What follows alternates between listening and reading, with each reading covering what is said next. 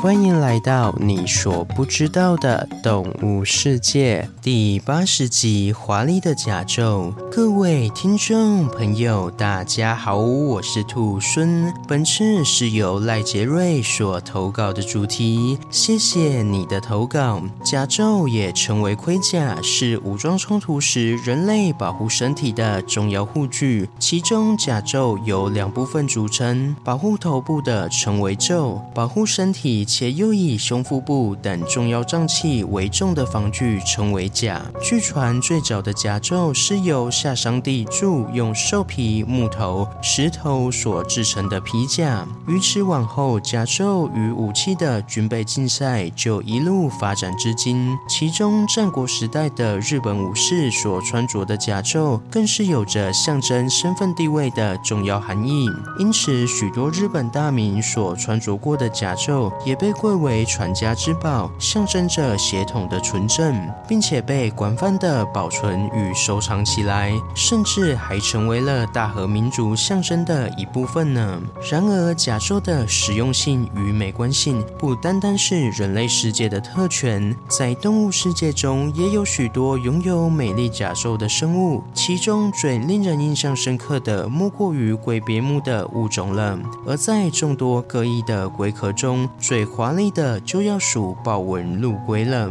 豹纹陆龟也称豹龟，是龟边目陆龟科豹龟属的物种。平时栖息在非洲南部的干燥草原或是灌木丛中。而众所皆知，南非多数地区都是非常的炎热，因此在特别炎热的时节，豹龟也会出现新陈代谢降低、静止活动的现象。这个现象与我们常听到的冬眠类似，所以被称之为。夏眠，夏眠是动物界中普遍存在，用来抵挡炎热及旱季的一种手段。举凡肺鱼、豹龟或是其他草原龟，还有生活在沙漠之中的蜥蜴，都会通过夏眠来抵挡酷热。接着再来说说豹龟的外形。成年的豹龟体长可长达四十六公分，体重重达十八公斤，是仅次于盾臂龟、亚达伯拉象龟、加拉帕戈斯象龟。排列为全球第十大的陆龟。然而，与体型不符的是，豹龟的移动速度在龟类中算是快的，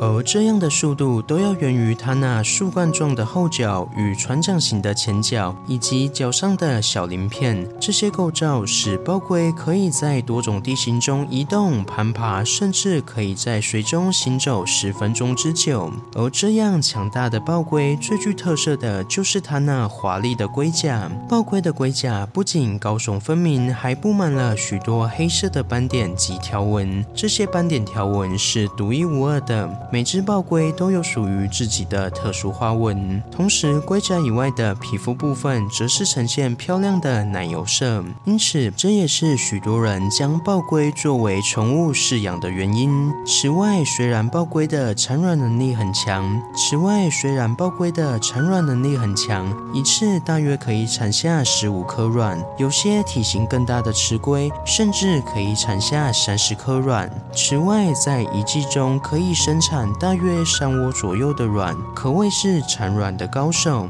但是，豹龟还是华盛顿公约保护的物种之一。兔孙希望在原产地它们的数量可以逐渐恢复。最后，再来谈谈各种不同的龟吧。所谓的龟是龟边目的总称，其中涵盖了海龟。龟折龟、陆龟等多达两百种物种，虽然它们形态各异，但是有两个共通点，分别是融合了肋骨与脊椎的龟壳与隐藏在胸腔内的骨盆带。而这样强大的龟壳，让乌龟在这个充满危险的世界中有个坚实的护盾，以至于它们可以涉足在水中与陆地上。所以，龟类可以分为水栖型、陆栖型或是半水栖型。而不同类型的龟在区别上也很简单，比如说观察它们脚的形状。陆龟是完全陆生的龟类，因此具有类似象腿那样适合陆地行走的脚；而折龟是半水生的龟类，具有可以攀爬的爪子以及划水用的蹼。海龟则是有着完全用于游泳的鳍足以及流线型的龟壳。这个龟壳与折龟、陆龟最大的不同在。在于无法将四肢缩进壳中，所以无法像折龟、陆龟那样起到保护四肢及头部的功用。不过，海龟的龟壳有一项特殊的结构，就是位于咽颌下方的咽盾。咽盾是腹甲的延伸，可以在两只海龟争斗时充当武器使用，将对手给掀翻。是不是很有趣的战斗方式呢？好了，今天的故事就分享到这边喽。对爆龟有什么其他的想法？欢迎到底下留言。如果喜欢我的节目，也欢迎追踪订阅及分享给身边对动物、自然有兴趣的朋友吧。最后，想要鼓励兔猻的话，可以到 Apple Podcast 上给兔猻五星评价，或是点开赞助页面给予兔猻小额的回馈。回馈的金额一部分也会捐给相关的动物福利机构哦。这样一来，除了可以给兔猻鼓励外，还可以做善事。那我是兔孙，我们下次见，拜拜。下集预告：ZW 系统。